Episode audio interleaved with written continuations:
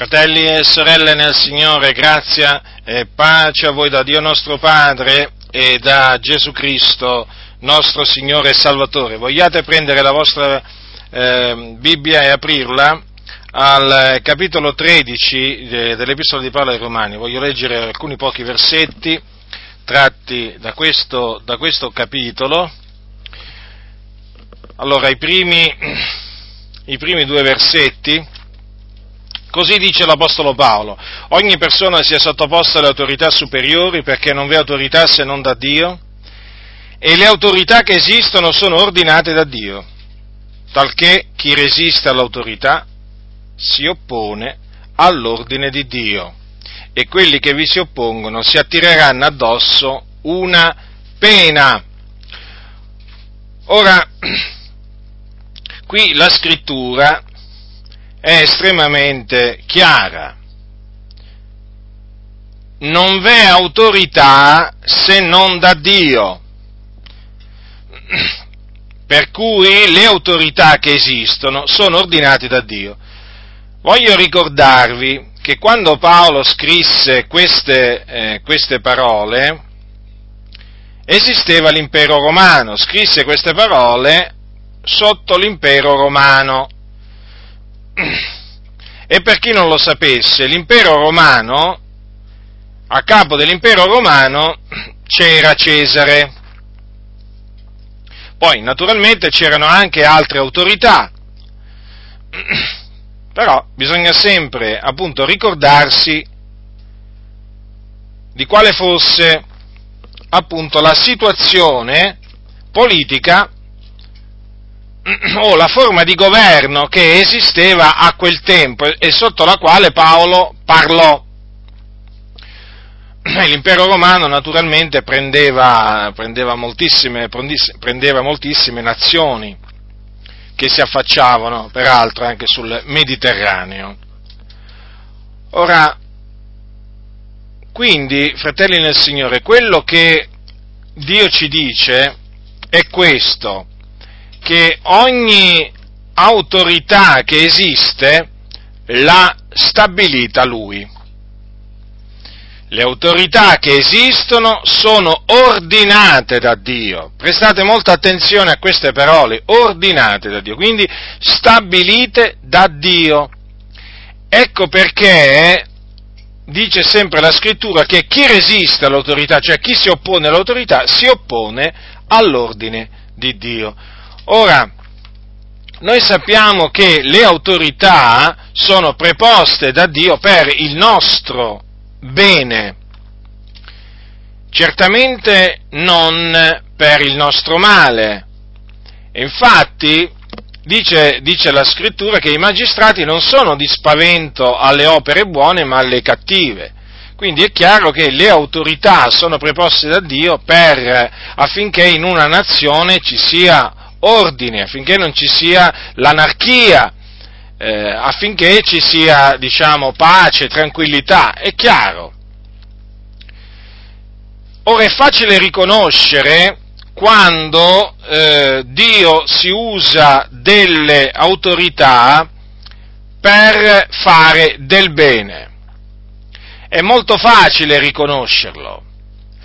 Invece diventa pressoché impossibile oramai in certi ambienti evangelici riconoscere quando il Dio, tramite l'autorità, decide di fare del male a qualcuno. Cosa significa fare del male a qualcuno? Infliggere, infliggere un castigo, un castigo giusto contro chi fa il male. Peraltro, non ci sarebbe niente di che meravigliarsi nel sentire questo, perché l'Apostolo Paolo cosa dice?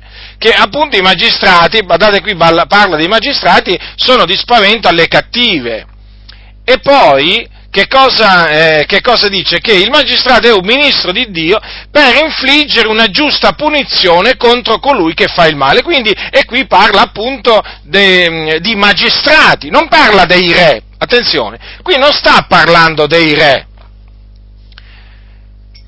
ma uno da queste parole già dovrebbe, eh, diciamo, dovrebbe riflettere già da queste parole che eh, concernono i magistrati per capire, per capire che anche coloro che eh, diciamo sono sopra i magistrati e quindi praticamente parliamo di un re, anche quello è un servo di Dio, nel senso che adempie un servizio che Dio gli ha affidato.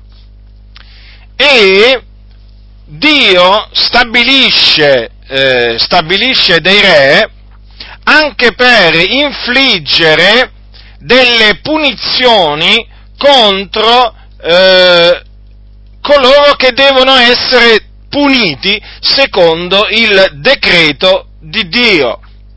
Ora, nessuno naturalmente può negare al magistrato il diritto di infliggere una giusta punizione contro colui che fa il male, perché il magistrato ha questo dovere, ha proprio questo dovere di punire coloro che fanno il male.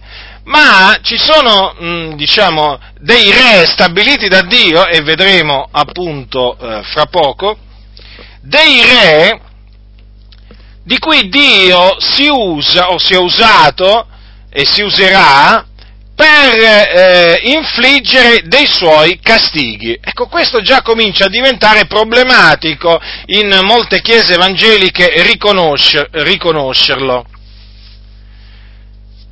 Perché questo? Perché nelle, nella maggior parte delle chiese evangeliche oramai si rifiuta la sovranità di Dio, cioè il principio della sovranità di Dio. Cioè il Dio non viene più presentato come eh, il sovrano, il re dei re, il signore dei signori, colui che fa tutto quello che gli piace in cielo, in terra, nei mari e negli abissi. No, il Dio viene presentato semplicemente come uno spettatore, uno spettatore, al massimo come qualcuno che cerca di controllare gli eventi. Ma tutto qua, non è che Dio viene presentato per quello, per quello che è, nella maniera più assoluta. Perché non c'è assolutamente questo interesse a presentare Dio come il sovrano, come colui che governa l'universo, come colui che crea le circostanze, che emana dei decreti e quei decreti manda ad effetto. No, perché? Perché loro hanno messo, hanno spodestato Dio praticamente, l'hanno spodestato per modo di dire, per insediarci tro- sul trono l'uomo, cioè praticamente hanno, eh, hanno, fatto sparire i decreti, ehm, le decisioni di Dio e hanno messo al posto di queste le decisioni, le decisioni dell'uomo. Quindi c'è un rigetto diffuso nelle chiese della, del, della, sovranità, della sovranità di Dio, un concetto biblico eh, presente nella Bibbia dalla Genesi all'Apocalisse, dappertutto è presente, eppure questo concetto è disprezzato, è rigettato, perché poi al solo pensiero che Dio si usa di, eh, di re per eh, infliggere dei castighi a delle popolazioni, a delle persone, uh, subito questo diciamo fa nascere l'orrore, fa gridare, fa gridare allo scandalo, come se, noi, come se noi stessimo dicendo qualche cosa di cui la Bibbia non parla, come se noi diciamo stessimo fantasticando, vaneggiando, farneticando. Oramai siamo arrivati a questo, a que, ormai molte chiese sono arrivate a questo punto, che quando tu gli dici la verità, si scandalizzano, gridano lo scandalo.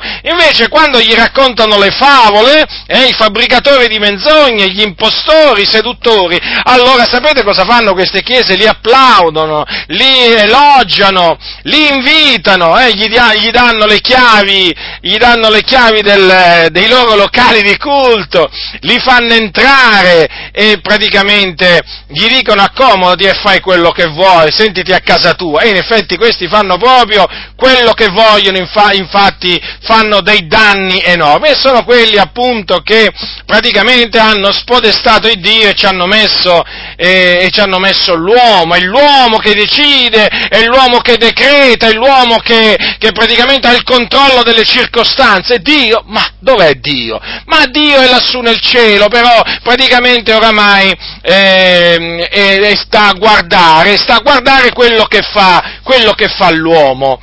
E dunque c'è stato uno sovvertimento del, del, consiglio di Dio. E noi naturalmente dobbiamo portare ordine dove c'è disordine, do, dobbiamo portare chiarezza dove c'è, dove c'è confusione. E voglio parlarvi inizialmente eh, per appunto spiegarvi questo concetto, come Dio si usa di autorità terrene da Lui stabilite per infliggere dei castighi, eh, vi voglio parlare del re Nebuchadnezzar. Il re Nebuchadnezzar nella Bibbia, guardate, è menzionato, è menzionato diverse, diverse volte. Ora, il Dio, eh, il re Nebuchadnezzar, guardate bene, quando ne parlò il profeta Geremia, perché eh, diciamo, ne ha parlato sia Geremia che anche, eh, che anche, Ezechiele, ma tenete presente che quando ne parlarono i profeti era un re, era il re più potente che esistesse, era a capo del regno di Babilonia, un regno eh, fiorentissimo, un, un regno molto potente che Dio aveva suscitato nella sua sovranità e a capo di questo regno, appunto, il monarca, il re più conosciuto ancora oggi è appunto Nebuchadnezzar, di cui parla la Sacra Scrittura. E il Dio eh, si usò di Nebuchadnezzar per eh, punire, punire, delle nazioni, tra cui il, il popolo, il regno, il regno di Giuda il regno di Giuda e la città, la città di Gerusalemme. Per quale ragione? Perché eh, il regno di Giuda e di Ger- gli abitanti della, di Gerusalemme si erano dati all'iniquità, al peccato, all'idolatria, ad ogni, ad ogni, forma, ad ogni forma di male. E il Dio chiamò da un paese lontano il regno di, il, l'esercito babilonese per castigare eh, per castigare il, il eh, Gerusalemme. Gerusalemme. Ora, considerate, considerate questo, che questo re viene chiamato da Dio mio servitore. Ora, dov'è che eh, Dio lo chiama così? Nel libro del profeta Geremia, capitolo 27. Ora, eh, prima, che, eh, cadesse, prima, che, cadesse, Gerusalemme, avvenne, eh, avvenne che il Signore, eh, diciamo, aveva parlato diverse volte tramite il profeta Geremia e aveva avvertito il popolo che avrebbe, avrebbe chiamato, eh, diciamo, un esercito straniero per punire sia il regno di Giuda che, eh, regno, che, che Gerusalemme e eh, tra i tanti oracoli che furono affidati da Dio a Geremia c'è pure questo. Ascoltate che cosa dice la scrittura nel capitolo 27 di Geremia. Nel principio del regno di Joachim, figliolo di Giosia, re di Giuda, questa parola fu rivolta dall'Eterno a Geremia in questi termini. Così mi ha detto l'Eterno, fatti dei legami e dei giochi e metteteli sul collo, per, poi mandali al re di Edom, al re di Moab, al re dei figliuoli di Ammon al re di Tiro e al re di Sidone, mediante gli ambasciatori che sono venuti a Gerusalemme da Sedechia, re di Giuda, e ordina loro che dicano ai loro signori, così parla l'Eterno degli eserciti, l'Iddio di Israele, direte questo ai vostri signori, io ho fatto la terra, gli uomini e gli animali che sono sulla faccia della terra con la mia gran potenza e col mio braccio steso e do la terra a chi mi par bene. E ora do tutti questi paesi in mano di Nebuchadnezzar, re di Babilonia, mio servitore, e gli do pure gli animali della campagna, perché gli siano soggetti, e tutte le nazioni saranno soggette a lui, al suo figliolo e al figliolo del suo figliolo, finché giunga il tempo anche per il suo paese, allora molte nazioni e grandi re lo ridurranno in servitù e avverrà che la nazione o il regno che non vorrà sottomettersi a lui, a Nebuchadnezzar, re di Babilonia, e non vorrà piegare il collo sotto il gioco del re di Babilonia, quella nazione io la punirò, dice l'Eterno, con la spada, con la fame, con la peste, finché io non l'abbia sterminata per mano di lui.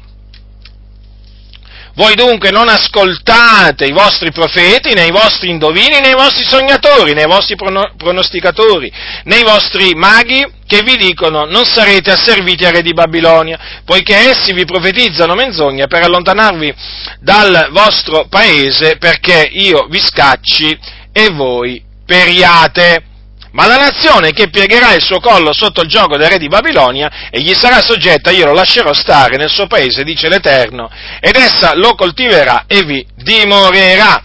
Notate dunque che questo è un messaggio che Dio fece recapitare a degli ambasciatori, a degli ambasciatori che erano venuti a Gerusalemme. Ora notate che il Signore ha detto chiaramente che Adad diede tutti quei paesi in mano di Nebuchadnezzar. Quindi il fatto che Nebuchadnezzar conquistò quei, quei paesi, parliamo appunto del paese mm, eh, eh, di Edom, Moab, Ammon, eh, la città di Tiro, e la città di Sidone. Ora, il fatto che Dio diede quei luoghi, quei posti, quelle nazioni, quelle città re, al re Nebuchadnezzar faceva parte di un decreto, di un decreto di Dio, perché è proprio il Signore che ha detto do tutti questi paesi in mano di Nebuchadnezzar, re di Babilonia, mio servitore. Notate, quindi, ora, il fatto che Nebuchadnezzar sia chiamato servitore eh, di Dio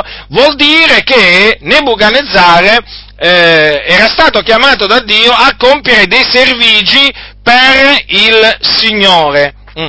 Vedete dunque che il Signore disse che nazioni, tutte le nazioni sarebbero state soggette a lui, poi al suo figliolo, al figliolo del suo figliolo, perché chiaramente poi lì c'è una dinastia.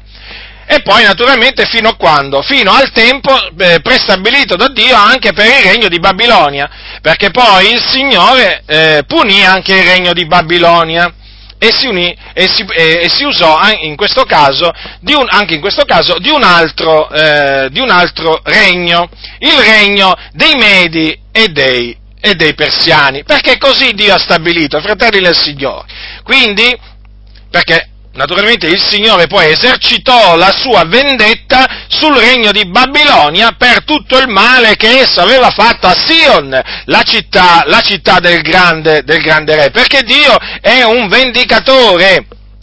Dunque, eh, eh, vorrei, eh, vorrei eh, farvi eh, notare, a proposito eh, di questa espressione Nebuchadnezzar, re di Babilonia, mio servitore, vorrei farvi notare alcune parole che sono scritte nel libro del profeta Ezechiele che si accordano pienamente con questo concetto, cioè del re Nebuchadnezzar che servì Dio, che fece dei servigi eh, per il Signore il Dio. Ora, il Signore, al capitolo 26 di Ezechiele, dice queste, dice, eh, dice queste parole, ascoltate, perché qui predice il Signore la conquista di una città molto famosa a quel tempo, che era la città di Tiro. E questa città fu presa da, da Nebuchadnezzar. Il Signore mandò contro questa città il re Nebuchadnezzar. Ascoltate che cosa dice, ehm, che cosa dice la, sacra, la Sacra Scrittura. Allora, capitolo 26, versetto, dal versetto 7, poiché dice, eh, poiché così dice il Signore l'Eterno, ecco, io fo venire dal settentrione contro Tiro Nebuchadnezzar, re di Babilonia, il re dei re, con dei cavalli, con dei carri, con dei cavalieri, e una gran folla di gente, egli ucciderà con la spada le tue figliuole, che sono nei campi, farà contro di te delle torri, innalzerà contro di te dei bastioni, leverà contro di te le targhe, dirigerà contro le tue mura i suoi arieti e coi suoi picconi abbatterà le tue torri. La moltitudine dei suoi cavalli sarà tale che la polvere sollevata da loro ti coprirà lo strepito dei suoi cavalieri, delle sue ruote, dei suoi carri farà tremare le tue mura, quando egli entrerà per le tue porte, come se entra in una città dove si è aperta una breccia. Così gli zoccoli dei suoi cavalli, egli, con gli zoccoli dei suoi cavalli, egli calpesterà tutte le tue strade, ucciderà il tuo popolo con la spada e le colonne in cui riponi la tua forza cadranno a terra. Essi faranno l'orbottino delle tue ricchezze, saccheggeranno le tue mercanzie, abbatteranno le tue mura, distruggeranno le tue case deliziose, getteranno in mezzo alle acque le tue pietre, il tuo legname, la tua polvere. Io farò cessare il rumore dei tuoi canti e il suono delle tue arpe non sudrà più e ti ridurrò ad essere una roccia nuda, tu sarai un luogo da stendervi le reti, tu non sarai più riedificata perché io l'Eterno sono quelli che ho parlato, dice il Signore l'Eterno. Ora, notate appunto che il Signore ha detto chiaramente che avrebbe fatto venire dal settentrione contro Tiro Nebuchadnezzare di Babilonia. Notate anche queste espressioni. Egli eh, ucciderà con la spada le tue figliuole che sono nei campi. Avete notato, fratelli del Signore? E poi eh, ucciderà, dice, il tuo popolo con la spada. Ora, se voi prendete sempre in Ezechiele, il, al capitolo 29, qui il Signore predisse eh, il, il, castigo, comunque eh, sia eh, l'invasione dell'Egitto, la conquista dell'Egitto da parte del re Nebuchadnezzare. E dice delle cose estremamente interessanti il Signore. Ascoltate che cosa dice, capitolo 29 di Ezechiele dal versetto 17. E il ventisettesimo anno, il primo mese, il primo giorno del mese, la parola dell'Eterno mi fu rivolta in questi termini, figliol d'uomo, Nebuchadnezzare, re di Babilonia, ha fatto fare al suo esercito un duro servizio contro Tiro. Ogni testa ne è divenuta calva, ogni spalla scorticata e né egli né il suo esercito hanno ricavato da Tiro alcun salario del servizio che egli ha fatto contro di essa. Perciò, così parla il Signore l'Eterno, ecco io do a Nebuchadnezzar, re di Babilonia, il paese d'Egitto, ed egli ne porterà via le ricchezze, lo spoglierà ad ogni sua spoglia, vi prederà ciò che v'è da predare, questo sarà il salario del suo esercito come retribuzione del servizio che gli ha fatto contro Tiro, io gli do il paese d'Egitto, poiché hanno lavorato per me, dice il Signore l'Eterno. Fratelli, queste parole vorrei che voi le marcaste per bene, perché qui è Dio che parla. Che cosa dice il Dio a riguardo di ciò che fece Nebuchadnezzar contro Tiro, dice queste parole, hanno lavorato per me, dice il Signore l'Eterno, e vi ho mostrato prima, sempre dal profeta Ezechiele, quale fu questo lavoro che eh, Nebuchadnezzar e il suo esercito fecero per il Signore. Dunque un servigio, un servigio e il Signore diede a Nebuchadnezzar e al suo esercito un salario per quel servigio che essi avevano reso a Dio e questo salario lo avrebbero preso dalla conquista dell'Egitto.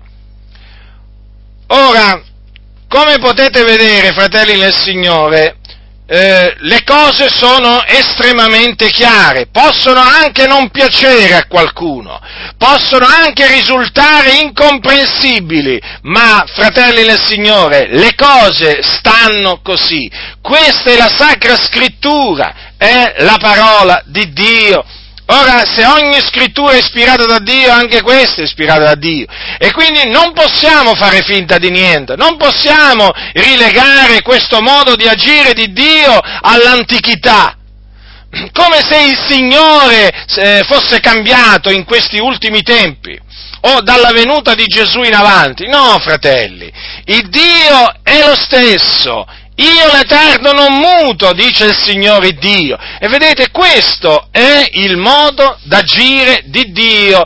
tramite le autorità che lui stabilisce. Ora Nebuchadnezzar, Nebuchadnezzar era stato stabilito da Dio, fratelli, sì, da Dio. Considerate, considerate questo, nel libro del profeta Daniele si parla si parla del, eh, di Daniele che comparve davanti al re Belzazzar per naturalmente dargli l'interpretazione di una scritta e in quel frangente, in quell'occasione, eh, Daniele, che era profeta, disse a Nebuchadnezzar, a, a, scusate, a Belzazzar queste parole, queste parole. Eh, tenete presente che Belzazzar faceva ancora parte del regno di Babilonia, eh, che di lì a poco sarebbe stato, ehm, eh, diciamo, conquistato dall'esercito dei Medi e dei, e dei Persiani.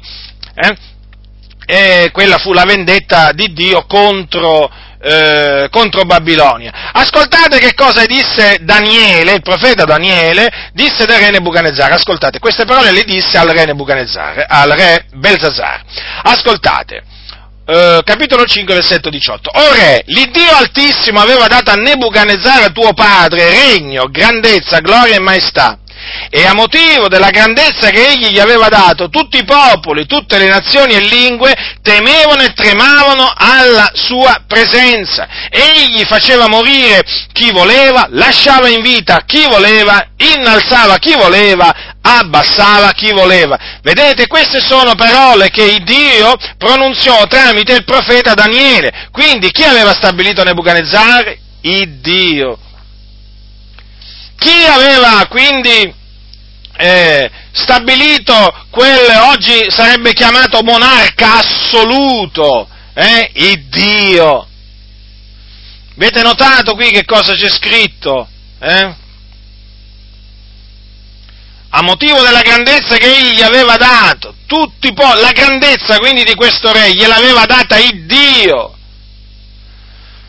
Ma d'altronde non v'è autorità se non da Dio. Dunque, fratelli del Signore, questo è un, è un concetto molto importante. Certo, poi il re Nebuchadnezzar, quando si inorgoglì, perché voi sapete che lui si insuperbì, fu punito da Dio, fu punito da Dio, fino a quando poi, naturalmente gli fu tolto il regno, eh, fino a quando poi lui non riconobbe che l'Iddio, l'Iddio Altissimo domina sul regno ehm, domina sul regno degli uomini e lo dà a chi vuole. Il Signore lo punì, certamente.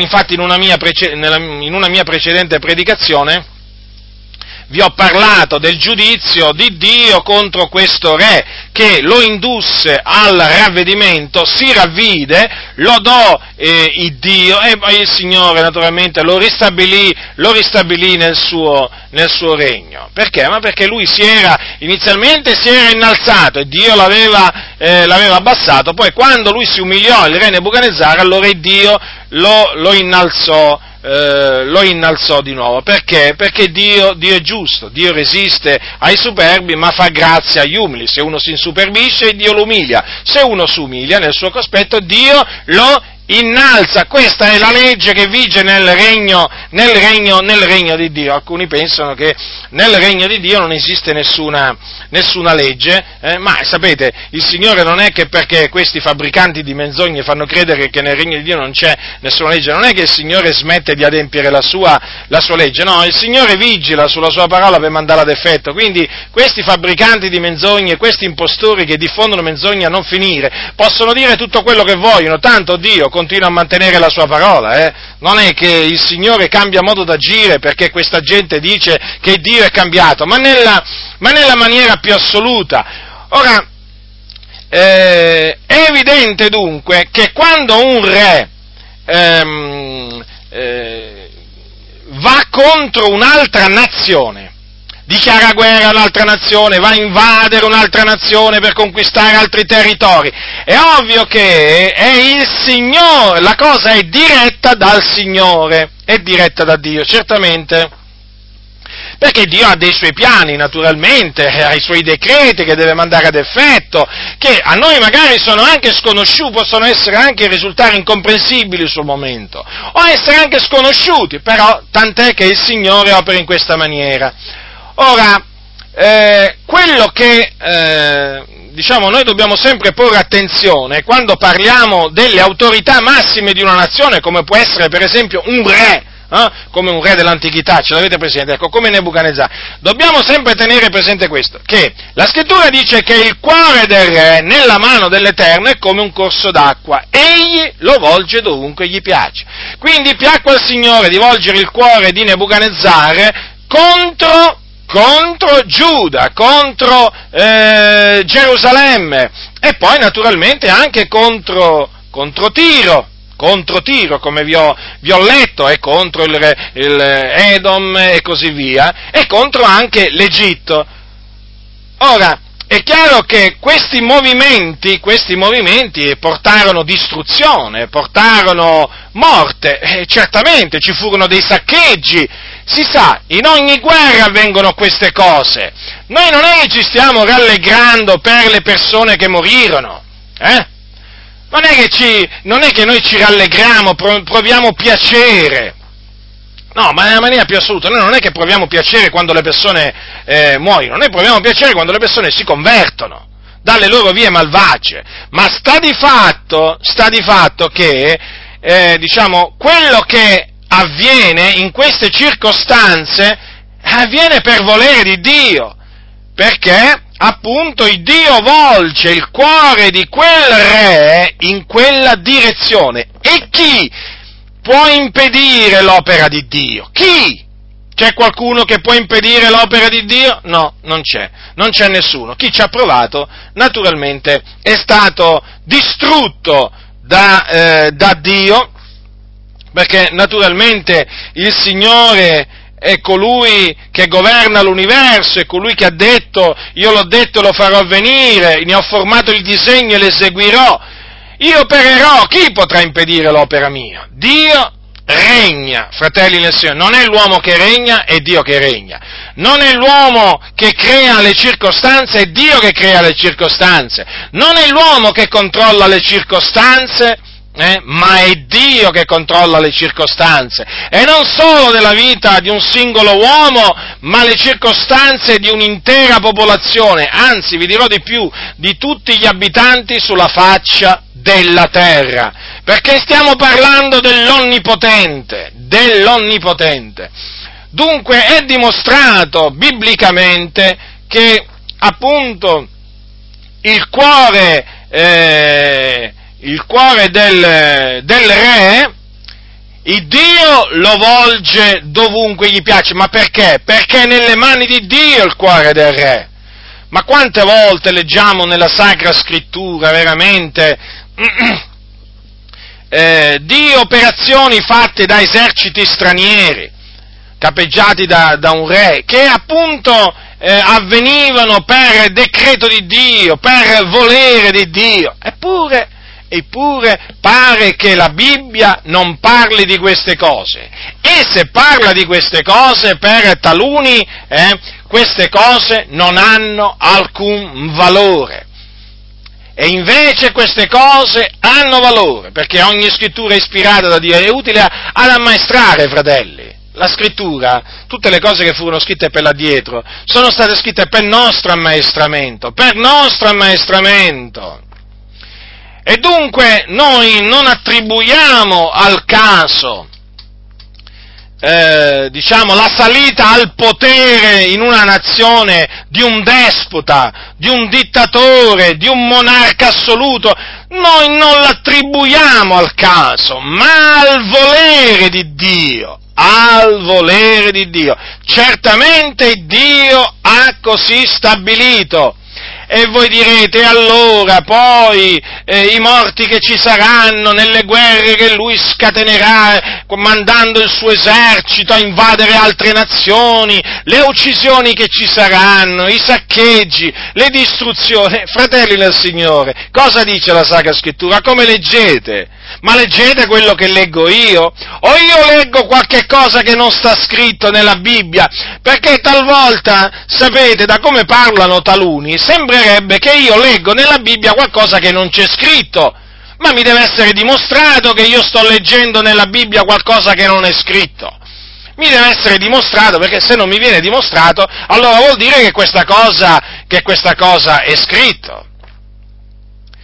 Ma alcuni, ve l'ho detto, molti, non alcuni, detestano sentir parlare della sovranità di Dio, perché siccome che hanno fatto spazio al cosiddetto libero arbitrio, allora chiaramente devono parlare sempre de, di quello che l'uomo può fare, di quello che l'uomo vuole fare, e naturalmente facendo così poi fanno perdere di vista alla Chiesa quello che Dio fa, quelli che sono i suoi decreti, quella che è la sua volontà, che egli eseguisce sulla faccia della terra tramite chi vuole lui, perché anche questo bisogna dire. Il Dio si usa di chi vuole lui e non di chi vogliamo, e non di chi vogliamo, mm, e non di chi vogliamo noi.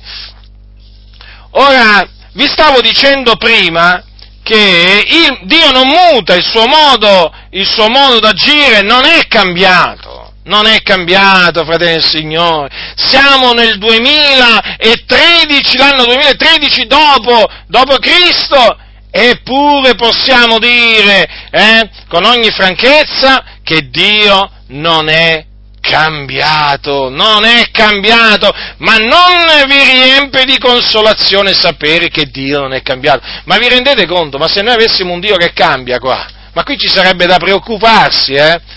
Ci sarebbe da preoccuparsi perché poi qui alla fine non, eh, non sapremmo più poi eh, se fidarci o meno della Bibbia in tutto, quello, in tutto, quello, che naturalmente essa ci dice, perché dovremmo cominciare a dire no, ma Dio non agisce più così come a quel tempo, no, ma non agisce neppure come, come, la, come anche in quell'altro tempo, no, e allora, e allora, qui che cosa facciamo voi? Che cosa dovremmo fare?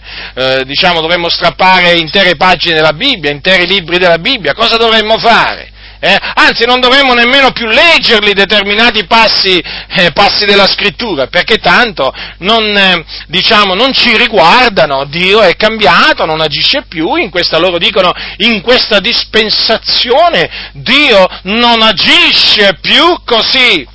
Ma fratelli del Signore, non vi fate ingannare, non vi fate ingannare perché la Sacra Scrittura ci mostra in maniera inequivocabile che il cuore del Re è ancora oggi nella mano del Signore e ancora oggi il Dio lo volge dovunque gli piace. Ancora oggi, sì. E per confermarvi questo voglio leggervi eh, dal capitolo 17 dell'Apocalisse, voglio leggervi delle cose che ancora hanno da venire, affinché voi riflettiate, affinché voi consideriate la grandezza di Dio, la sua sovranità, la sua potenza, la sua potenza e anche la sua sapienza, perché Dio opera in maniera saggia. Capitolo 17 dell'Apocalisse è Giovanni che scrive, è uno dei sette angeli capitolo 17 dunque dell'Apocalisse, e uno dei sette angeli che avevano le sette coppe venne e mi parlò dicendo vieni, io ti mostrerò il giudizio della gran meretrice che siede su molte acque con la quale hanno fornicato i re della terra e gli abitanti della terra sono stati inebriati del vino della sua fornicazione. Ed egli nello spirito mi trasportò in un deserto e io vidi una donna che sedeva sopra una bestia di colore scarlatto, piena di nomi di bestemmia, avente sette teste e dieci corna e la donna era vestita di porpora e di scarlatto, adorna d'oro, di pietre preziose e di perle. Aveva in mano un calice d'oro, pieno di abominazioni e delle immondizie della sua fornicazione e sulla fronte aveva scritto un nome, mistero, Babilonia la grande, la madre delle meretrici e delle abominazioni della terra. E vidi la donna ebra del sangue dei santi e del sangue dei martiri di Gesù. E quando l'ebbi veduta mi meravigliai di gran meraviglia e l'angelo mi disse perché ti meravigli? Io ti dirò il mistero della donna e della bestia che la porta, la quale ha le sette teste e le dieci corna. La bestia che hai veduta era e non è, e deve salire dall'abisso e andare in perdizione. E quelli che abitano sulla terra, i cui nomi non sono stati scritti nel libro della vita, fin dalla fondazione del mondo, si meraviglieranno vedendo che la bestia era e non è vera di nuovo. Qui sta la mente che ha sapienza. Le sette teste sono sette monti sui quali la donna siede, sono anche sette re. Cinque sono caduti, uno è, l'altro non è ancora venuto e quando sarà venuto ha da durare poco. E la bestia che era e non è, anch'essa un ottavo re, viene dai sette e se ne va in perdizione. Le dieci corna che hai vedute sono dieci re che non hanno ancora ricevuto regno, ma riceveranno podestà come re, assieme alla bestia per un'ora. Costoro hanno uno stesso pensiero e daranno la loro potenza e la loro autorità alla bestia. Costoro guerreggeranno contro l'agnello e l'agnello li vincerà perché egli è il Signore dei Signori e Re dei Re. E vinceranno anche quelli che sono con lui, chiamati gli eletti e fedeli. Poi mi disse, le acque che hai vedute sulle quali siede la meretrice sono popoli e moltitudini, nazioni e lingue. E le dieci corna che hai vedute, la bestia, odieranno la meretrice e la renderanno desolata e nuda e mangeranno le sue carni e la consumeranno col fuoco poiché Dio ha messo in cuor loro di eseguire il suo disegno e di avere un medesimo pensiero e di dare il loro regno alla bestia finché le parole di Dio, le parole di Dio siano adempiute. La donna che hai veduta è la gran città che impera sui re della terra. Ora notate, qui pa- si parla, si parla di re, eh? si parla di re appunto simboleggiati da dieci corna. Cosa dice? Costoro hanno uno stesso pensiero e daranno la loro potenza e la loro autorità alla bestia. Ora, chi darà loro tutto ciò è il Signore. Sapete perché? Perché c'è scritto che Dio ha dato Oh Dio ha messo in cuor loro di avere un medesimo pensiero e di dare il loro regno alla bestia. Avete notato, fratelli? Ma avete notato questo? E badate che qui si parla di individui malvagi, di autorità. Sono dei re stabiliti da Dio, eh? e, che appunto daranno la, la, loro autorità alla bestia e costoro guerreggeranno, faranno guerra contro l'agnello di Dio Pensate, pensate quanto sono malvagi. Eppure, nonostante questo, il Dio ha decretato di usarsi di questi dieci re e anche della bestia. Per quale fine? Per distruggere la meretrice, la meretrice, fratelli nel Signore. Babilonia la grande, la madre delle meretrici e delle abominazioni della terra. La, la donna ebra del sangue dei santi e del sangue dei martiri di Gesù. Ubriaca. Ma avete capito di che cosa ubriaca? questa eh, prostituta eh, del sangue dei santi, ha fatto spargere il sangue dei santi, è ubriaca. E allora il Signore ha decretato la sua punizione, lei sì, l'ha decretata, il castigo eh, di questa grande città che impera sui re della terra e questo castigo eh, gli sarà inflitto da Dio tramite questi re, dieci re che daranno assieme alla bestia perché daranno alla bestia la loro, ehm, eh, la loro, la loro autorità, ecco. Ma tutto questo, eh, eh, tutto questo rientra eh, rientra nel disegno di Dio, fratelli, nel disegno di Dio. Infatti vedete che Dio ha messo in cuor loro, in cuor loro, Ecco perché noi diciamo che il cuore del Re nella mano dell'Eterno è come un corso d'acqua, questo lo dice la sapienza, noi lo diciamo perché lo dice la sapienza nei proverbi, è come un corso d'acqua e Dio lo volge dovunque gli piace, vedete? Il Dio ha messo in cuore di questi re di eseguire il suo disegno. Già, il suo disegno, che è quello di distruggere la grande città che impera sui re della terra, quindi di fare giustizia, ha decretato di fare giustizia in questa maniera. Vedete, il Dio ha messo in cuore loro. Noi giustamente diciamo, quando il Dio opera in noi, il Dio mi ha messo in cuore. Perché voi sapete che Dio opera in noi il volere e l'operare. E quando il Dio ci mette in cuore qualche cosa, che cosa avviene? Chi lo ha sperimentato lo sa tu senti un, una forza, tu senti una forza che ti spinge in una direzione, che è nella direzione che Dio ha decretato per, eh, per te. Faccio, ti, vi faccio un esempio. Se Dio ti mette in cuore di andare, per esempio, in un luogo, tu ti sentirai proprio spinto da Dio ad andare in quel luogo. Se Dio ti mette in cuore, per esempio, di eh, sposarti eh, la donna, naturalmente, quella donna, perché quella donna chiaramente è la donna che Dio ha destinato ad essere tua moglie. Dio proprio mettendoti in cuore questo, questa cosa, questo amore per lei, ma ti farà sentire veramente una, eh, una, una spinta enorme verso quella sorella perché? Perché Dio ha decretato appunto che tu devi sposarti quella sua figliuola. Allora, il Dio naturalmente, chiaramente, non è che metterà in cuore solo a te, metterà pure in cuore, in cuore a lei, eh, lo, stesso, lo stesso desiderio. Allora, ecco che tu sentirai, sentirai nel tuo cuore un, una sorta di fuoco che arde del continuo, un impulso continuo in quella, in quella, direzione. Non puoi fare a meno di pensare di fare quella cosa, non puoi farne a meno. Diciamo che diventa più forte di te.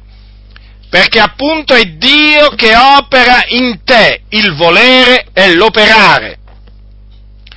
Ma vedete, qui c'è scritto che Dio ha messo in cuore a, de, a degli individui malvagi di fare di eseguire un suo disegno. Quindi questo cosa significa?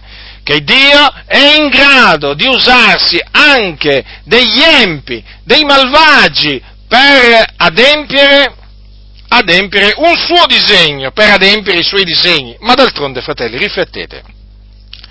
Ma se non fosse così, ma come si potrebbero adempiere le, le, tutte le cose che sono scritte nell'Apocalisse? Ma come si potrebbero adempiere? Non si potrebbero adempiere adempiere. Ma sapete, alcuni non ci riflettono, non ci riflettono a queste cose, allora noi chiaramente cerchiamo di indurre i fratelli a riflettere a ciò e naturalmente per poi comprendere che il Dio oggi non è, eh, non è cambiato. Alc- molti si sono scandalizzati, eh, come al solito naturalmente, qui oramai bisogna dire ormai così, come al solito, eh, ehm, qualche giorno fa si sono scandalizzati perché, eh, perché ho definito la, la, Germania nazista di Adolf, di Adolf Hitler verga dell'ira di Dio. Cosa avrà mai detto Butindaro? Ma come gli è passato per la te- come gli è venuto in mente di definire la Germania nazista di Hitler verga dell'ira di Dio? Ma fratelli nel Signore, ma il Dio è cambiato. Qui dobbiamo stabilire questo, o il modo d'agire di Dio è cambiato o non è cambiato. Se non è cambiato, allora siamo autorizzati a chiamare la Germania, anche la Germania nazista di Hitler verga dell'ira di Dio. Il Signore chiamò, chiamò il re d'Assiria, il regno d'Assiria, verga del, del, della sua ira. E naturalmente il regno d'Assiria, il regno d'Assiria che, era, che fu il regno che venne prima del regno babilonese, anche quello fu un regno usato da Dio per infliggere eh, castighi, punizioni contro le nazioni, appunto, che Dio volle che fossero punite. Ora, esattamente come, come Dio fece poi col successivo regno, con il regno eh, di, eh, di Babilonia. Ora, qui non è che noi giustifichiamo eh, la malvagità di Hitler, non è che qui noi giustifichiamo le sue opere malvagie, ma nella maniera più assoluta. Hitler era un empio. Ordinò lo sterminio di milioni di persone. Milioni! Si dice che solo degli ebrei ne morirono tra i 5 e i 6 milioni. Però considerate anche che agli ebrei vanno aggiunti omosessuali, testimoni di Geo, polacchi, altre popolazioni mm, e anche popolazioni slave, altre popolazioni slave, diverse etnie, perché chiaramente l'ideologia di Hitler era un'ideologia eh, perversa, mm, tutta un'ideologia particolare, che poi affondava le sue radici, questa ideologia, nell'occultismo, nell'occultismo, lui era appassionato di, eh, di occultismo, eh, di magia, eh, era veramente un uomo, un uomo malvagio. E lui chiaramente scatenò la seconda guerra mondiale, quella che è chiamata seconda guerra mondiale, che ha portato de- distruzione e morte eh, in, tante, in, tante, nazioni, decine di milioni di morte. Eh.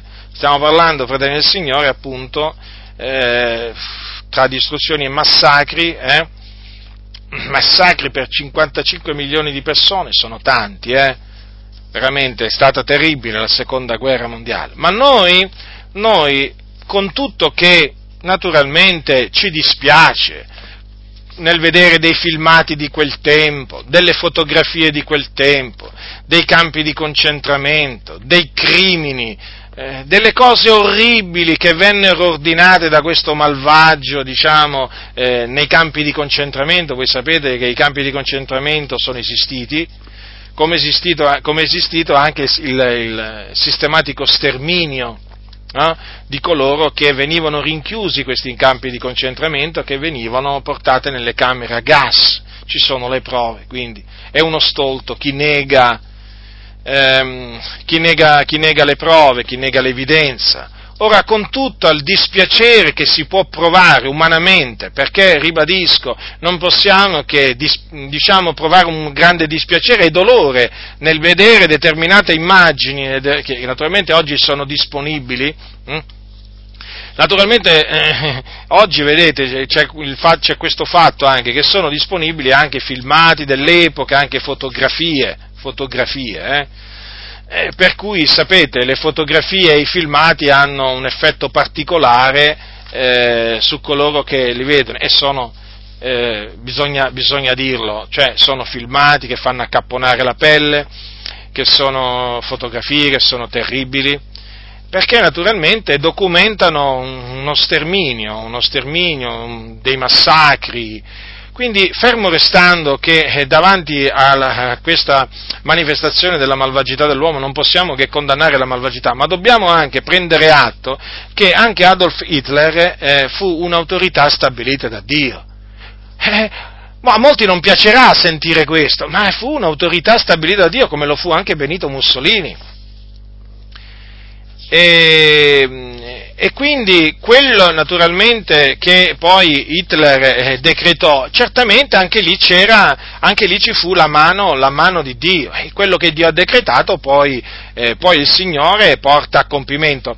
Ma riflettete, ma se Dio, mh, se non fosse diciamo, rientrato nel suo volere, diciamo, tutta questa eh, la stessa seconda guerra mondiale, o comunque sia poi il, il, cosiddetto olocausto, così è stato chiamato lo sterminio degli ebrei e non solo degli ebrei, anche degli altri di cui vi ho citato prima, eh? ma Dio, avrebbe, Dio, Dio avrebbe sicuramente impedito tutto ciò, perché Dio è in grado di impedire un massacro, Dio è in grado di impedire uno sterminio anche da parte di un'autorità da lui stabilita, perché egli è Dio. O riconosciamo la sua sovranità in tutto e per tutto o non la riconosciamo, non la possiamo riconoscere in parte. Ora, era in grado il Dio di fermare la mano di quell'uomo? Ma certo che era in grado. Che cosa ci voleva per il Signore a fargli venire un infarto proprio durante la notte, ma anche proprio davanti a tutti, mentre faceva uno dei suoi deliranti discorsi, eh, dove sembra che ipnotizzava veramente decine e decine decine di migliaia di persone che andavano ad ascoltarlo in questi grandi raduni. Ma voi pensate che il Signore eh, non, non, sarebbe stato in grado di fulminarlo con un infarto? Eh? Ma voi pensate che il Signore non avrebbe potuto fare di lui quello che fece con il re Erode? Eh? Quando un angelo del Signore lo percosse? Eh, davanti a tutti, cosa c'è scritto? Nel giorno fissate Erode, indossato l'abito reale, postisi a sedere sul trono, li arringava pubblicamente, e il popolo si mise a gridare, voce di un Dio e non di un uomo, e non d'uomo. E non di un uomo. In quell'istante un angelo del Signore lo percosse perché non aveva dato a Dio la gloria e morì roso dai vermi. Ora, faccio questa domanda, una, una, una, una domanda che può sembrare anche banale ma non lo è. Ma pensate che Dio non avrebbe potuto, tramite uno dei suoi angeli, eh, colpire proprio, proprio colpire solamente lui, eh, che poi era lui praticamente che, colui che eh, appunto aveva orchestrato tutto questo, che lui che incitava i suoi collaboratori a fare, aveva pianificato lui questo sterminio. Ma voi pensate che il Signore non era in grado di, di, di ucciderlo a Hitler? Eh? Ancora prima che stendesse veramente un dito contro qualcuno, ancora prima che aprisse, che, che aprisse un, un, un, campo di concentramento, che si aprisse il primo campo di concentramento. Ma voi pensate che il Signore non avrebbe potuto fare, fare la stessa fine ai suoi, ai suoi diciamo, compagni di sventura? Eh? Ai suoi, eh, ai, ai suoi, collaboratori che erano empi, empi come lui. Ma certo, ma Dio, cos'è che c'è di impossibile per il Signore o di troppo difficile per il Signore? Nulla. Allora uno si deve domandare come mai Dio ha permesso tutto ciò? Come mai Dio ha voluto tutto ciò? Perché nella Bibbia ci sono tante situazioni in cui Dio ha impedito proprio, ha impedito che venissero fatte eh, determinate, determinate, azioni. Per esempio, se voi leggete il libro di Esther, vi, eh, vi, vi, renderete conto di come Dio fece sì che il massacro degli ebrei fosse impedito. Impedito, sì, Dio impedì che gli ebrei fossero sterminati, diciamo, in un determinato periodo. E questo gli ebrei stessi lo sanno. Gli ebrei stessi lo sanno, gli ebrei, gli ebrei di oggi, perché ne parlano, ne parlano nel continuo, ricordano quegli eventi, anche in determinati giorni. Eh? Allora voi leggete il libro di Esther e vi renderete conto di come il Signore ha diretto tutte le cose affinché, affinché eh, quello che aveva, ehm, diciamo, eh, programmato, che era Aman, quello che aveva programmato lo sterminio dei giudei, eh, fece sì che non portasse a, ad adempiere quel, eh, quel, quello, quello sterminio. E questo è uno, diciamo, è uno, diciamo del, delle prove bibliche eh, eh, secondo le quali Dio è in grado di impedire un massacro, uno sterminio, è in grado di sventare diseg- i disegni degli astuti, di frustrare i disegni, i disegni degli astuti. Allora uno si deve fare queste domande, ma allora perché in questo caso? E perché?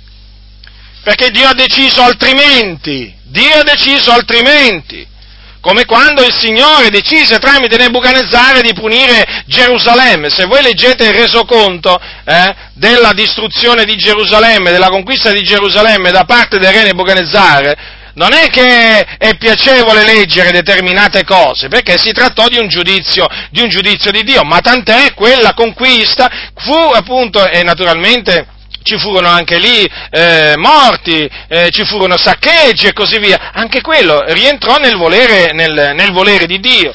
Quindi molti si sono scandalizzati, molti gridano allo scandalo, come se appunto qui noi eh, stessimo giustificando eh, la, la, malvagità di quell'uomo, che poi peraltro voi sapete che fece una brutta fine, perché poi si suicidò. Si suicidò.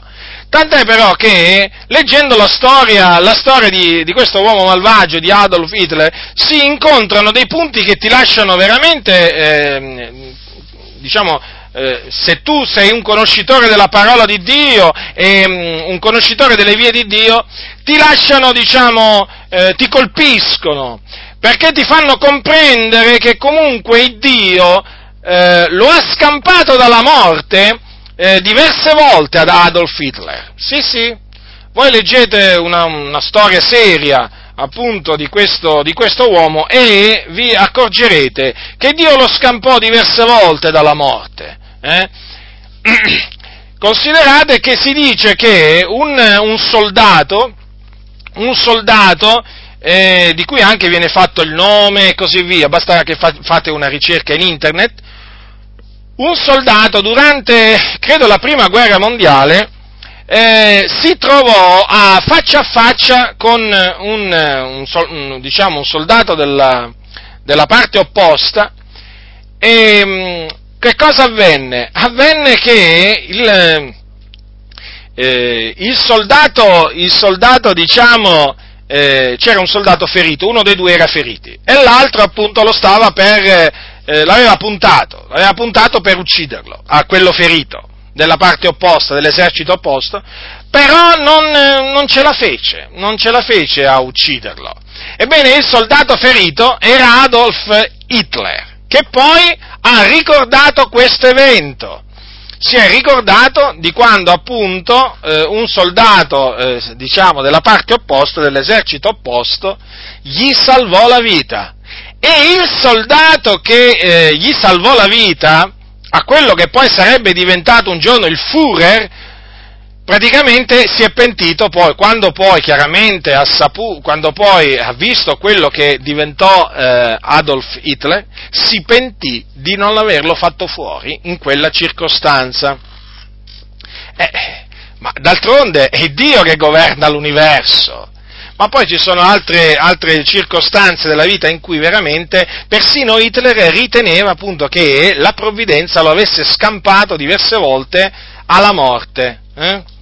Eh, addirittura lui si sentiva proprio un predestinato, pensate un po' voi, un predestinato a che cosa? Ecco a che cosa.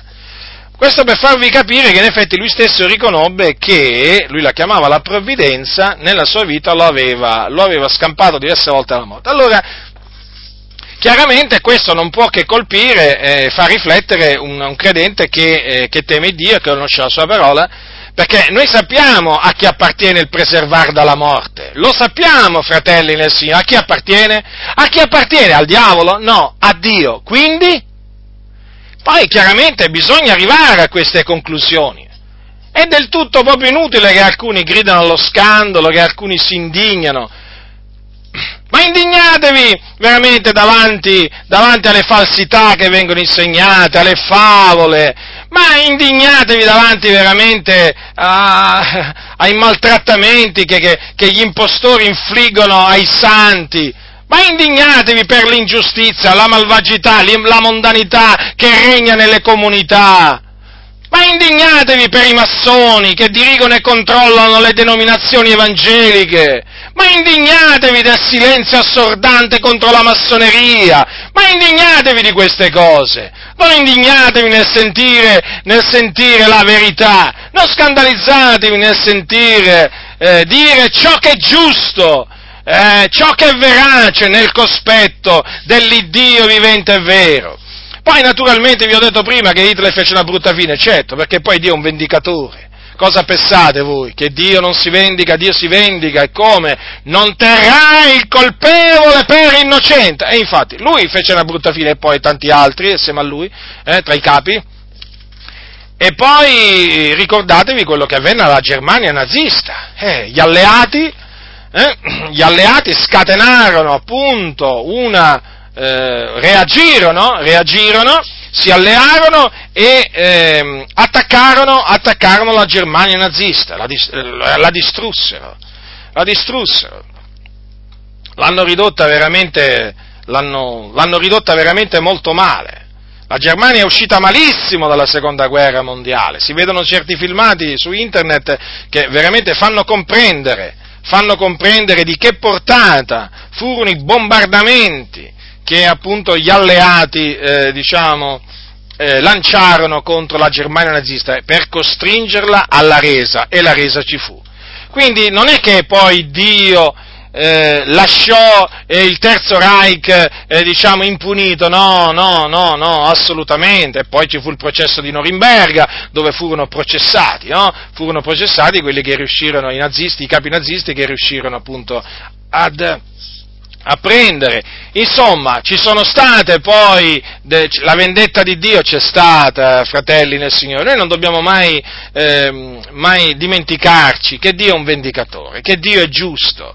Quindi, come nel caso di Babilonia, vedete, il Dio si usò del regno di Babilonia eh, per, per punire per punire eh, il regno di Giuda, Gerusalemme, e anche, anche altre nazioni, ma certo, però poi ci fu la vendetta. Ah, ci fu la vendetta, eh? Perché sì, il regno di Babilonia fu suscitato da Dio, sì, il re Nebuchadnezzare fece dei servigi per il Signore, però poi il male che il regno di Babilonia fece, eh, il Signore glielo fece ricadere sulla testa. Oh Babilonia! Capitolo, capitolo 51 di Geremia. Ascoltate cosa dice il Signore Dio tramite Geremia. Oh Babilonia, tu sei stata per me un martello, uno strumento di guerra, con te ho schiacciato le nazioni, con te ho distrutto i regni, con te ho schiacciato cavalli e cavalieri, con te ho schiacciato i carri e chi vi stava sopra? Con te ho schiacciato uomini e donne, con te ho schiacciato vecchi e bambini, con te ho schiacciato giovani e fanciulle, con te ho schiacciato i pastori e i loro grecci, con te ho schiacciato i lavoratori e i loro, buoni, i loro buoi aggiogati, con te ho schiacciato governatori e magistrati, ma sotto gli occhi vostri io renderò a Babilonia e a tutti gli abitanti della Caldea tutto il male che hanno fatto a Sion, dice l'Eterno riflettete, considerate queste parole.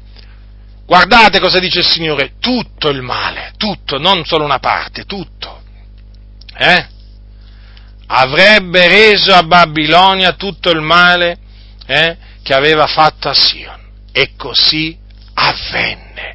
Babilonia fu ridotta in un cumule, in un cumulo di rovine, in un ricetto di sciacalli, in un ricetto di sciacalli.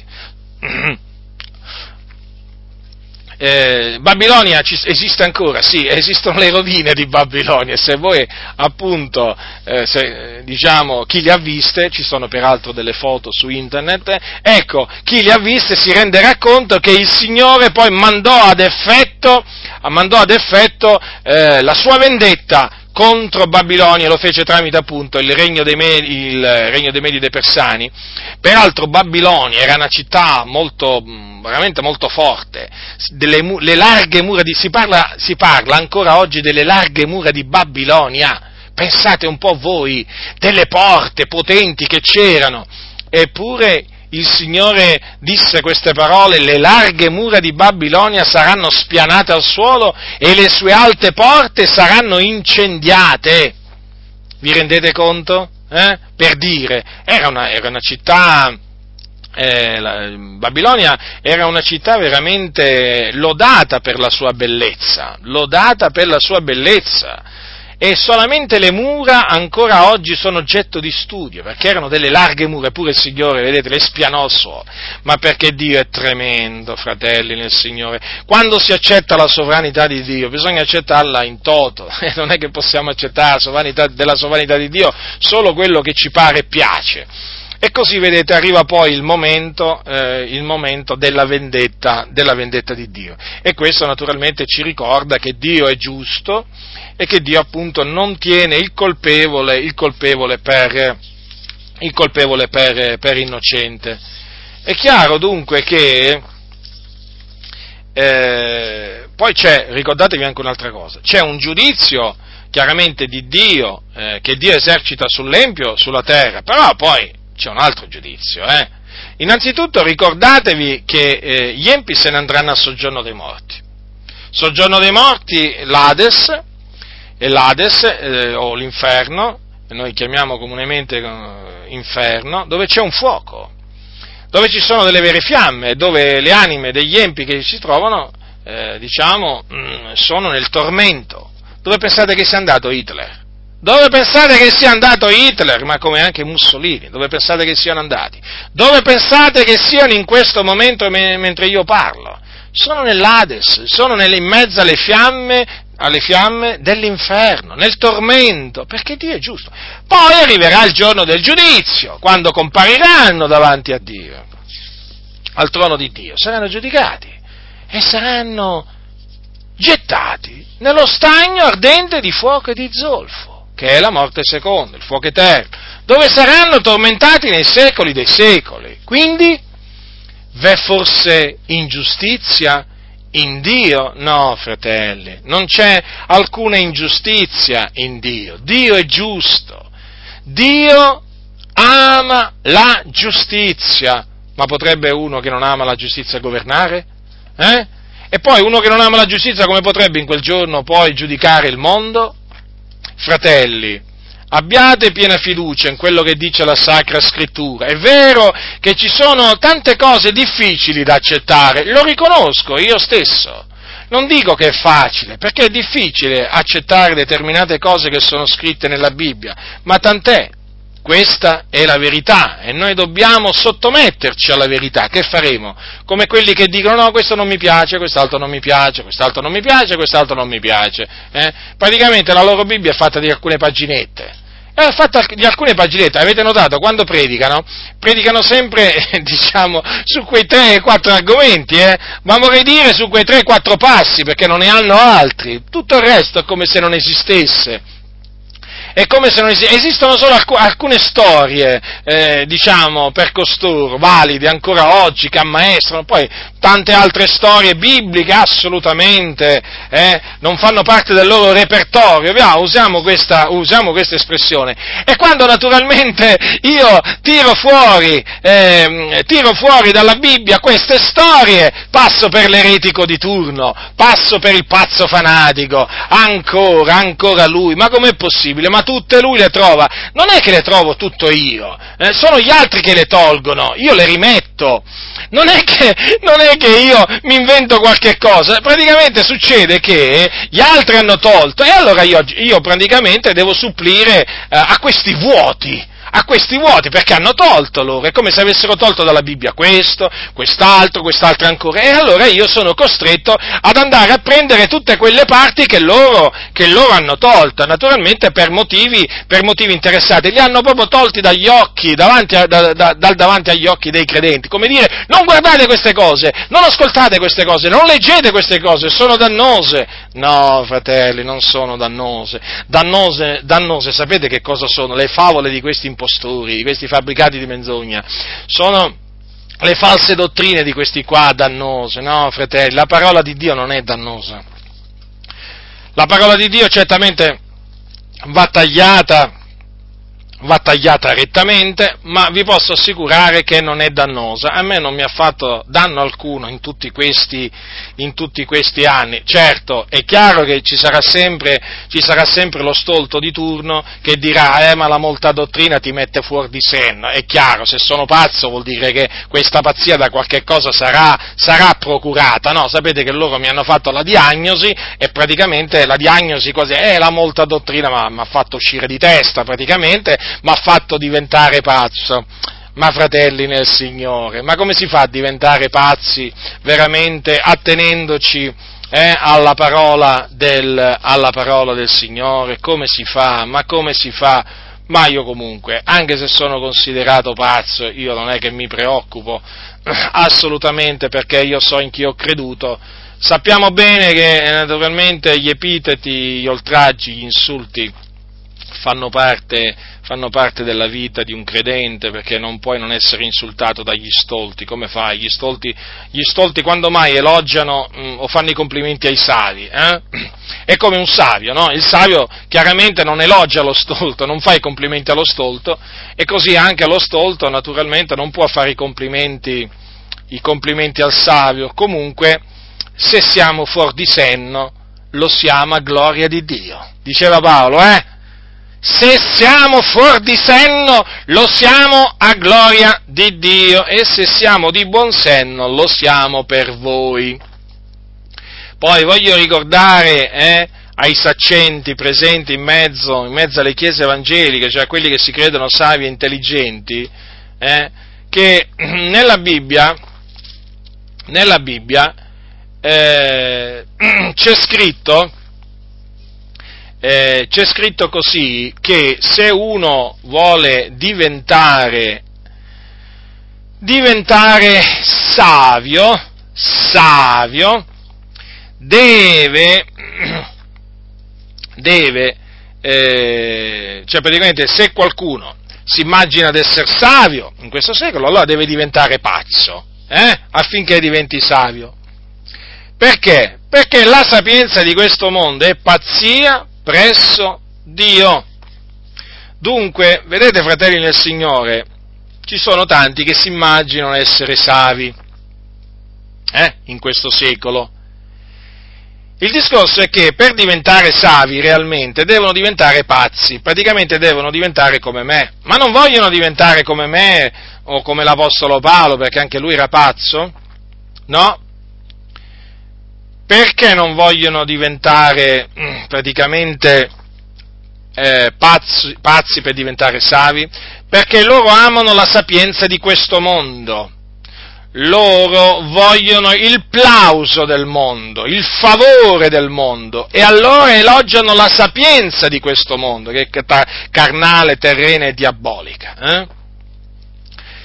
dimenticando, ignorando che la sapienza di questo mondo è pazzia presso Dio. Voi li sentite ragionare, no?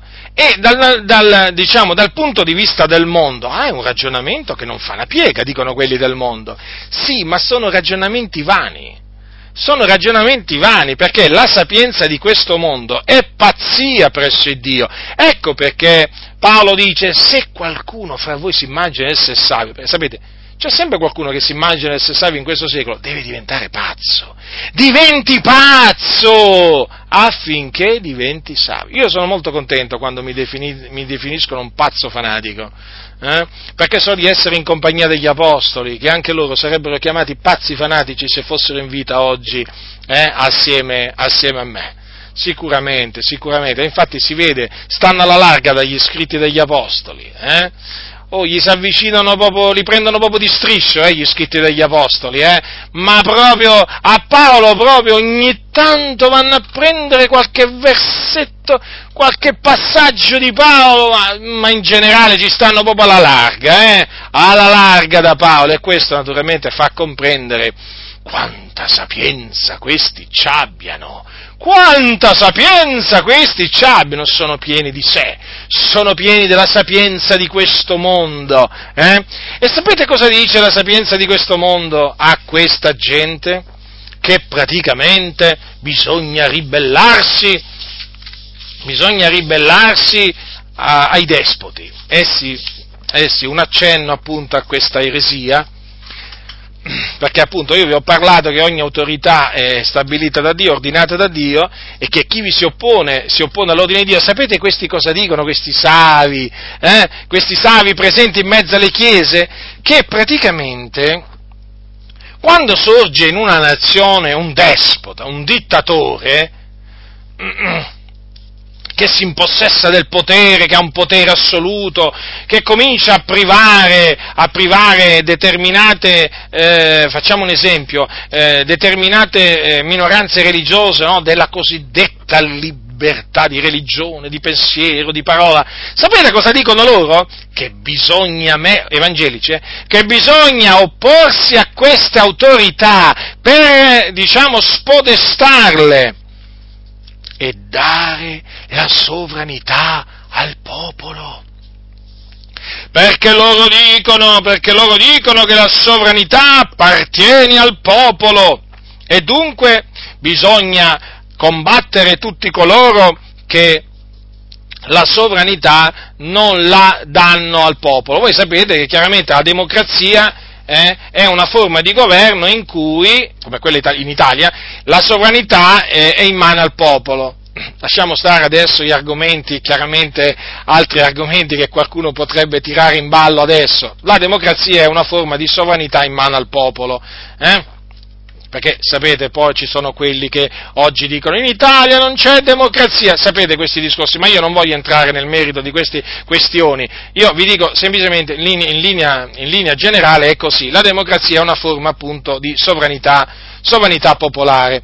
Allora loro che cosa dicono questi saccenti eh, evangelici? massoni, hm, col grembiule, senza il grembiule, che quando in una nazione sorge un dittatore, bisogna appunto fare la rivoluzione. La rivoluzione, sì, o, eh, diciamo, eh, ribellarsi all'autorità per cercare di scalzare quell'autorità, perché dicono che lui non ha alcun diritto eh, di esercitare quel potere assoluto. Attenzione, perché dicono lui non ha il diritto di avere, la, di avere, la, sovranità in mano, perché la sovranità va data al popolo. Allora sale al governo uno come, eh, come Mussolini, facciamo un esempio, diciamo che non dista nemmeno tanto tempo dai nostri giorni, eh? è salito al potere uno come Mussolini. Hm? Eh, ha privato della, della, cosiddetta libertà religiosa, di riunione eh, i pentecostali? Allora, allora benvengano tutte quelle organizzazioni massoniche, filomassoniche, non importa, non importa perché la massoneria poi è lì, è lì davanti chiaramente eh, a, condurre, a, condurre, la guerra a favore della libertà religiosa, ecco, benvengano queste organizzazioni armate, non armate, eh, eh, diciamo che si oppongono a questo regime dittatoriale, benvengano perché deve essere ripristinata la libertà religiosa eh, per i pentecostali. Eh. E quindi naturalmente che cosa succede? In questa maniera vengono i credenti vengono incoraggiati a ribellarsi all'autorità. Badate bene, badate bene. Eh, eh, l'autorità, voi sapete, Mussolini quando salì al potere, dopo un po', chiaramente eh, diciamo, sentenziò che il culto, lo chiamavano il culto pentecostale, era pericoloso per la salute pubblica. Allora fu emanata una circolare eh, in cui appunto si vietava il, il culto pentecostale e furono, fu ordinata la chiusura dei locali di culto delle chiese pentecostali e non, non potevano nemmeno riunirsi non potevano riunirsi liberamente, e, e, diciamo, illegale, eh, diventarono illegali le riunioni dei pentecostali appunto eh, sotto il regime di, eh, di Mussolini. Allora, che cosa, che cosa, dicono costoro? Ecco, vedete, in questo caso hanno fatto bene, hanno fatto bene eh, diciamo, i nostri fratelli a combattere per la libertà religiosa, attenzione, a combattere per la libertà religiosa. In che maniera? Beh, voi lo sapete adesso in che maniera hanno lottato per la libertà religiosa, alleandosi con la massoneria. E non solo con la massoneria, niente di meno sono andati ad allearsi con il persecutore, con il Vaticano.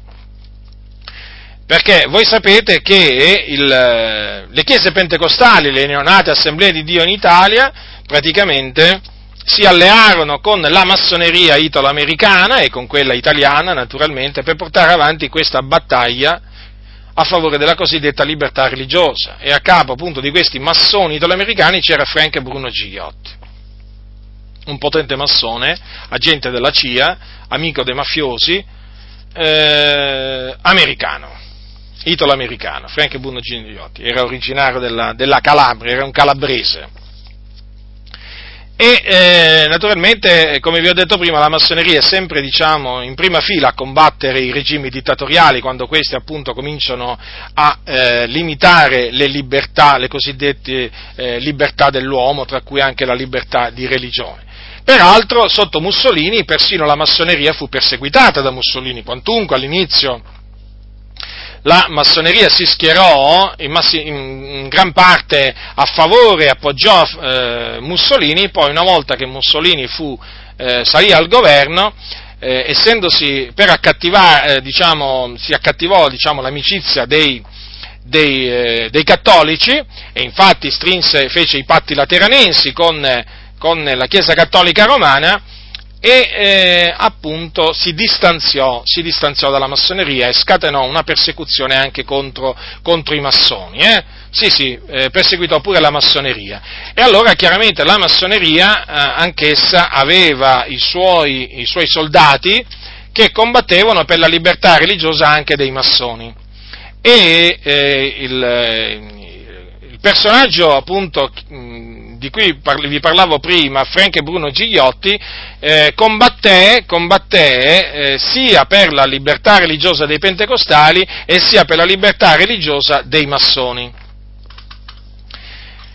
E eh, non solo, poi chiaramente le Adi, ehm, eh, tramite il loro rappresentante di allora, Henry Ness, famoso pastore pentecostale dell'Assemblea di Dio americane, eh, diciamo, eh, si allearono col Vaticano, perché nell'agosto del 1947, pochi giorni prima che si tenesse l'importante convegno a Napoli, che sancì la nas- ufficialmente la nascita delle Assemblee di Dio in Italia, ecco che Henry Ness andò dal Papa Pio XII e si incontrò con lui. Che cosa faceva Ness, eh, diciamo, a favore delle Adi? È, spiegato in maniera, ve lo spiego in maniera semplice. Ness, questo pastore pentecostale, era, faceva parte di, una, di un'organizzazione che era collusa fortemente con la CIA e la massoneria. Organizzazione che combatteva il comunismo, che a quel tempo metteva paura ai protestanti qua in, in, Ita- in Italia, eh, soprattutto però al, al, alla, Chiesa alla Chiesa Cattolica Romana. E allora Ness praticamente andò eh, and- quando veniva in Italia nel dopoguerra, eh, perché lui venne, fece diversi, G, diversi tour europei, lui si incontrava con autorità molto importanti, ma molto importanti, e si incontrò sia con Pio XII, questo nel 47, ma anche con due cardinali molto potenti di allora, molto potenti di allora. E questi suoi, eh, diciamo, mh, mm, eh, tour che faceva avevano sempre come obiettivo l'ottenimento della libertà religiosa per i pentecostali. Praticamente il suo obiettivo era far cessare la persecuzione della Chiesa cattolica romana contro, eh, contro, i pentecostali, perché in fin dei conti la persecuzione che eh, si era scatenata contro i pentecostali sotto Mussolini, ehm, di, diciamo, non era, non, non era, era, stata, era stata istigata dalla Chiesa cattolica romana tramite le solite manovre segrete, quindi la Chiesa Cattolica Romana aveva istigato il regime di Mussolini a perseguitare i, eh, i pentecostali. E dunque erano, mm, era la Chiesa Cattolica Romana che perseguitava i pentecostali. Che cosa ha fatto Ness? Praticamente è andato dal capo dei persecutori a implorare pietà, praticamente a mettersi d'accordo con lui o comunque sì, è andato a chiedergli eh, libertà. Libertà per i pentecostali, libertà religiosa per, eh, per i pentecostali e quindi la cessazione della persecuzione. Ora, questi eventi, questi, diciamo, questi comportamenti vengono appunto giustificati perché? Perché viene detto appunto che eh, eh, eh, diciamo, fa, questi comportamenti fanno parte di quella che è chiamata la lotta eh, per la libertà religiosa eh, diciamo, delle minoranze religiose. Badate bene che questo avvenne dopo che era caduto il fascismo, eh? attenzione, dopo che era caduto il fascismo, perché ancora la circolare di cui vi ho parlato prima era ancora in vigore, verrà abolita poi alcuni, alcuni anni dopo. Quindi il regime fascista era già caduto. Ma Dovete, dovete, tenere presente anche un'altra cosa, che costoro non solo giustificano la lotta per la libertà religiosa eh, diciamo, mentre, eh, diciamo, dopo, che, dopo che morì Mussolini, eh, ma loro, questi, questi evangelici, ehm, praticamente eh, giustificano anche la lotta armata contro Mussolini, che, contro il fascismo, che ci fu quando ancora Mussolini era in vita. Capite? Perché per loro il regime dittatoriale proprio va eh, ad annullare que- eh, la sovranità in mano al popolo, capite?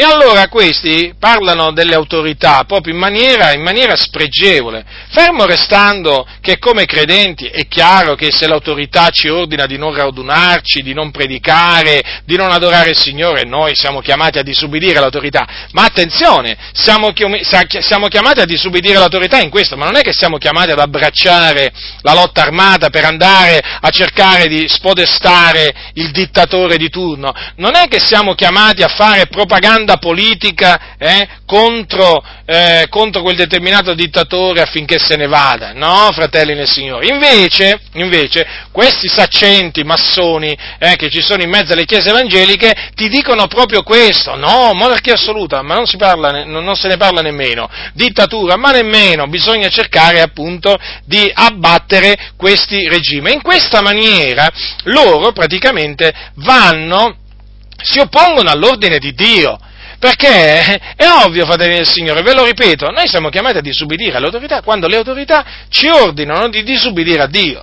Ma per il resto noi non è che dobbiamo eh, diciamo, impegnarci in lotte politiche eh, eh, contro il regime dittatoriale. No, no, nella maniera, nella maniera, più assoluta. Dobbiamo comunque sia essere sempre sottomessi. Invece questi massoni protestanti evangelici che ci sono in mezzo alle chiese, che sono tanti, dicono no, dovete opporvi, uscite dalla sacrestia. Sapete che dicono così? Uscite dalla, dalla pia sacrestia nella quale appunto vi siete nascosti. Uscite, uscite. Cominciate a combattere, cominciate a combattere il regime fascista. Vi faccio un esempio, naturalmente eh, è come se diciamo tornassimo a quel periodo, no? come parlavano questi massoni evangelici, dovete appunto, dovete combattere il regime fascista per questo, per quest'altra ragione per quest'altra ragione ancora, in nome della libertà, in nome dei diritti fondamentali dell'uomo, per, diciamo, per il popolo italiano, per i fratelli d'Italia, eh? e così via. Avete capito quindi? Eh? Come tu non aiuti il tuo fratello, vuoi ti vengano a dire quale fratello? Eh, mica siamo tutti fratelli, mica siamo tutti fratelli, figlioli di Dio si diventa mediante la fede in Cristo Gesù. Qui non è che siamo, siamo parte di questa nazione, no? Del, dell'Italia, ma mica tutti gli italiani sono figlioli di Dio, i figlioli di Dio sono ben pochi. Eh? Tutti gli italiani sono creature di Dio, ma pochi italiani sono figlioli eh, di Dio e quindi pochi italiani sono nostri fratelli. Mm? E noi dobbiamo dare la nostra vita per i fratelli. Eh? Noi non è che siamo chiamati a dare la nostra vita eh, per, per, la Repubblica, eh, per la Repubblica o per lottare per la libertà religiosa, ma noi dobbiamo dare la nostra vita per i fratelli, dobbiamo dare la nostra vita per gli eletti, dobbiamo dare la nostra vita per, eh, per l'Evangelo. E invece, naturalmente, questi massoni spostano naturalmente tutto affinché la Chiesa si metta a lottare eh, contro carne e sangue, vedete? E questo sta succedendo, sta succedendo ancora oggi. Ora, per tornare appunto al punto cruciale, l'argomento principale della mia predicazione, l'ordine di Dio, no? l'ordine stabilito da Dio. È chiaro che questo modo di parlare di costoro, di questi cosiddetti evangelici, proprio si oppone eh, al, alla dottrina di Dio. Infatti, vedete, la scrittura dice che chi resiste all'autorità si oppone all'ordine di Dio. E questi non fanno altro che incitare la Chiesa ad opporsi, ad opporsi, a resistere all'autorità e per questo poi naturalmente si attirano giustamente una, una, una pena. Eh? Invece, invece appunto di esortare i credenti a stare sottomessi alle autorità, D'altronde il Signore che cosa disse a, a, al regno di Giuda? Di sottomettersi al regno, al regno di eh, al Nebuchadnezzar, eh? quindi di non ribellarsi a Nebuchadnezzar. E oggi più o meno è la stessa cosa. Eh? praticamente il Signore comanda una cosa e poi ci sono quelli che dicono no, no, noi non dobbiamo obbedire a questo comando, perché anche allora praticamente di, a Gerusalemme, nel regno di Giuda c'erano quelli che incitavano il popolo a ribellarsi a quello che diceva il Signore tramite il profeta Geremia. Eh? Eh, la, vedete, la storia la storia si ripete, fratelli del Signore. Quindi state molto attenti, state molto attenti, perché il disprezzo, il rigetto, mh, mm, diciamo, della sovranità di Dio eh, del, sta avendo delle nefaste conseguenze un po', eh, diciamo, su tutta la dottrina. E anche, naturalmente, ehm, e anche sul, mm, sulla sottomissione alle autorità, chiaramente ha avuto eh, le, sue nefaste, le, sue nefaste, conseguenze, perché praticamente eh, questi, questi, massoni evangelici non fanno altro che incitare eh, i cristiani, le chiese, a resistere, a opporsi all'ordine di Dio quando noi sappiamo appunto che le autorità sono stabilite per ordine di Dio, sono ordinate da Dio e che poi Dio chiaramente si usa delle autorità per, per adempiere i suoi disegni come vi, ho, come vi ho dimostrato. Certamente il Dio si usa delle autorità per compiere delle riforme a pro del popolo, questo sì, però come vi ho dimostrato, come vi ho dimostrato, Dio si usa delle autorità anche per portare morte e distruzione dove morte e distruzione devono essere, devono essere portati. Quindi, fratelli nel Signore, sottomettiamoci alla parola dell'Iddio vivente. Atteniamoci alla dottrina di Dio, senza sviarci né a destra né a sinistra, atteniamoci fermamente ad essa e eh, ne, avremo, ne avremo del, me, del, bene, non, non, da, non, non date retta alle ciance, alle ciance, non vi fate sedurre dai vani ragionamenti di costoro, eh, perché credetemi, sono dei vani, dei vani ragionamenti che portano la Chiesa a corrompersi, a ribellarsi, a ribellarsi a Dio. Peraltro le conseguenze le vedete, sono sotto i vostri occhi, quindi eh, come pensate che le Chiese siano arrivate a questo punto? Eh?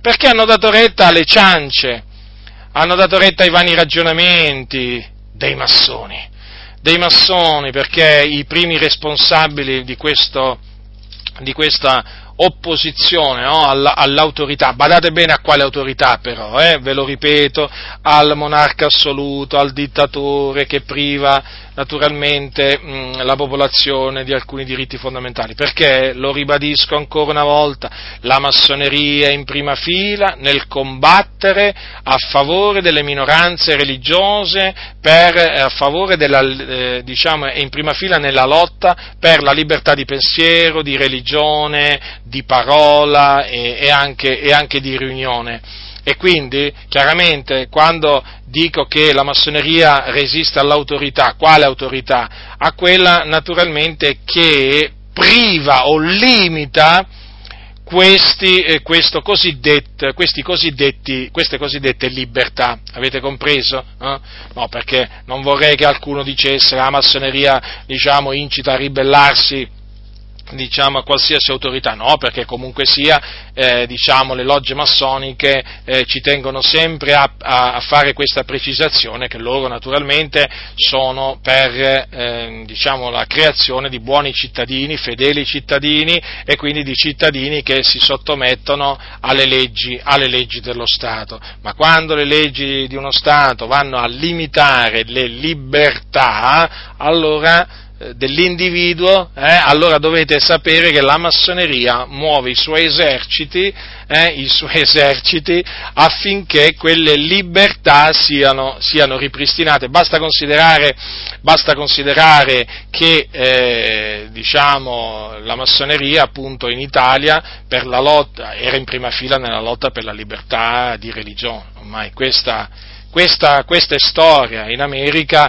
il, vi, faccio, vi, ricordo questo, il Comitato per la Libertà Religiosa in Italia, eh, da chi era governato, da chi, da chi era capeggiato? Dai massoni. Eh, dai massoni. Eh, basta, basta, basta, che uno rifletta questo, no? per, per, capire un po'. Il, il concetto. Quindi, fratelli del Signore, badate a voi stessi, non vi fate ingannare e eh, ricordatevi sempre appunto le parole di Paolo, eh, voglio terminare appunto leggendovele, ogni persona sia sottoposta alle autorità superiori perché non v'è autorità se non da Dio e le autorità che esistono sono ordinate da Dio, talché chi resiste all'autorità si oppone all'ordine di Dio e quelli che vi si oppongono si attireranno addosso una pena. Quindi tenete davanti a voi sempre queste parole, come anche quelle altre parole che il cuore del re nella mano dell'Eterno è come un corso d'acqua e gli lo volge dovunque gli piace, al fine di comprendere che poi chiaramente il Signore metterà in cuore all'autorità di eseguire, di eseguire i, suoi, i, suoi, i suoi disegni. la grazia del Signore nostro Gesù Cristo sia con tutti coloro che lo amano con purità incorrotta.